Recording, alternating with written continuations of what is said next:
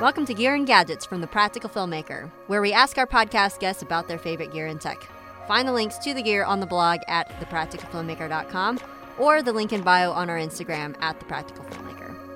I'm shooting a quick gear and gadgets from home this time. Uh, I've been on set a whole bunch, but I've been so busy it's been hard to find time to get people engaged in doing reviews. So I'm going to give you guys a quick review of the Astera NYX bulbs. If you're familiar with the Astera Titans or Helios, the NYX is a new member of that family.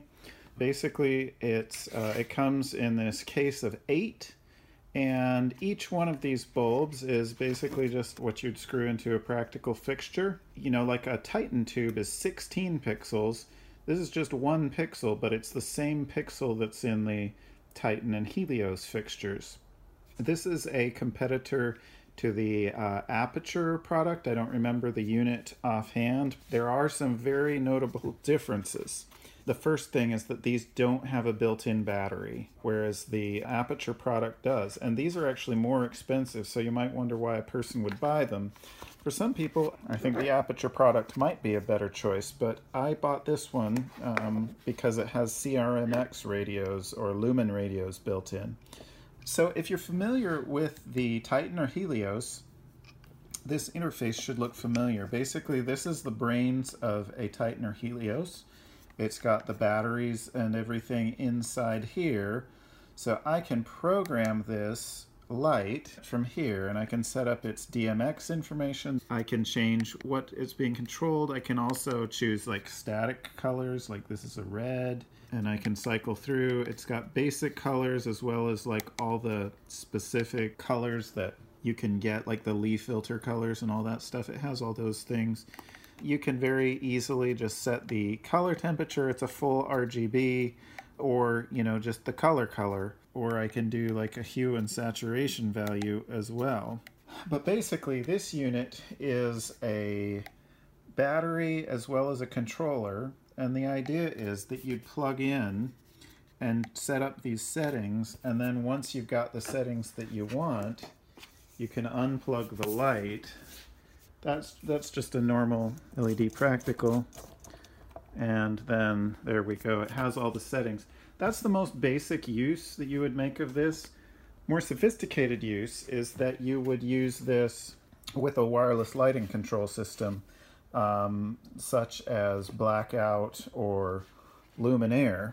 This is just a power adapter up here and then you lift out this attic and you've got some accessories.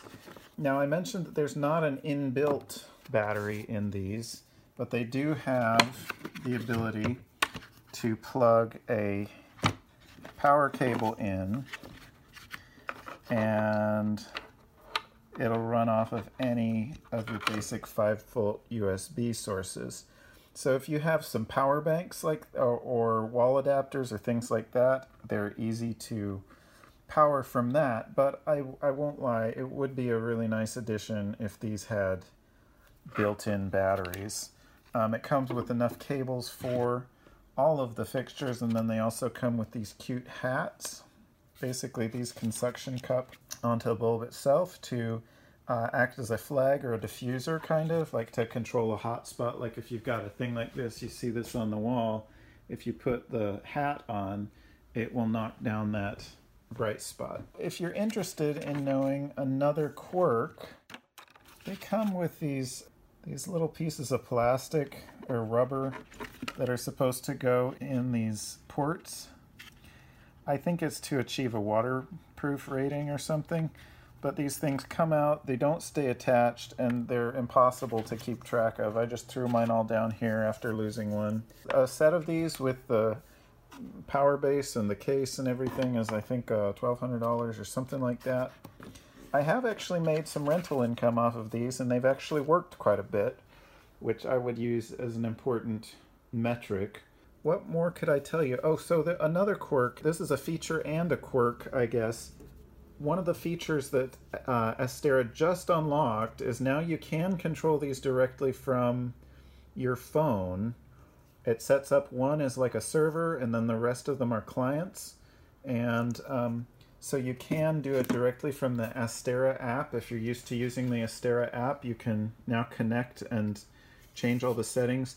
Until just a few weeks ago, uh, you had to use the art box if you're familiar with it it looks like a little like a pager or something it's smaller um, and that's the box you generally need for wireless control of titan tubes um, but a cool feature of these NYX bulbs is that right now this number one bulb is set up as a like a server and it can then link to and control the, all the rest of the bulbs and i think it could control the Titan and Helios tubes as well, but I haven't tried that. One really weird glitch, when I was using it at first, I could go in and I could change settings. So let me show you. I'd go in and I went to DMX settings and then DMX profile. If you go in here, there's a bunch of different profiles and uh, it basically is very important that you choose the correct profile that uh, lines up with the control software that you're using, or the lights won't respond properly.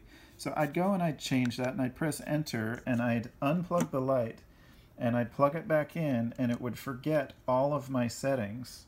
It would keep the DMX, but all the other settings would revert back. It'd keep the channel, but the profile would just revert.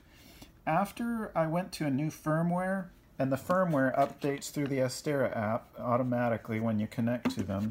It fixed all that eventually, but this is a relatively new product, and it was very frustrating at first because without an art box, I just couldn't really control these. So I'd have to like keep it plugged in and try to screw it in basically with it plugged in so it wouldn't forget the settings because anytime it lost power, it flashed the um, DMX profile settings. I was super frustrated, even though I was just trying to figure out how to get them bug free when I was not on set. Um, with the new firmware updates and things like that, they seem to be a lot better. Um, I love that they have CRMX uh, Lumen radios built in. That means I can control them from all of my um, different software controls, not just from the manufacturer's app from Astera. I think it'd be a no-brainer to buy them if they uh, if they had built-in batteries like the Aputure ones do. Um, but I do have a set of power banks that I can use to power them from. But it's just that one uh, extra level of complexity that is avoided by having the battery built in. I would say that I think my power banks will last like six or ten times longer than the built-in Aputure uh, batteries.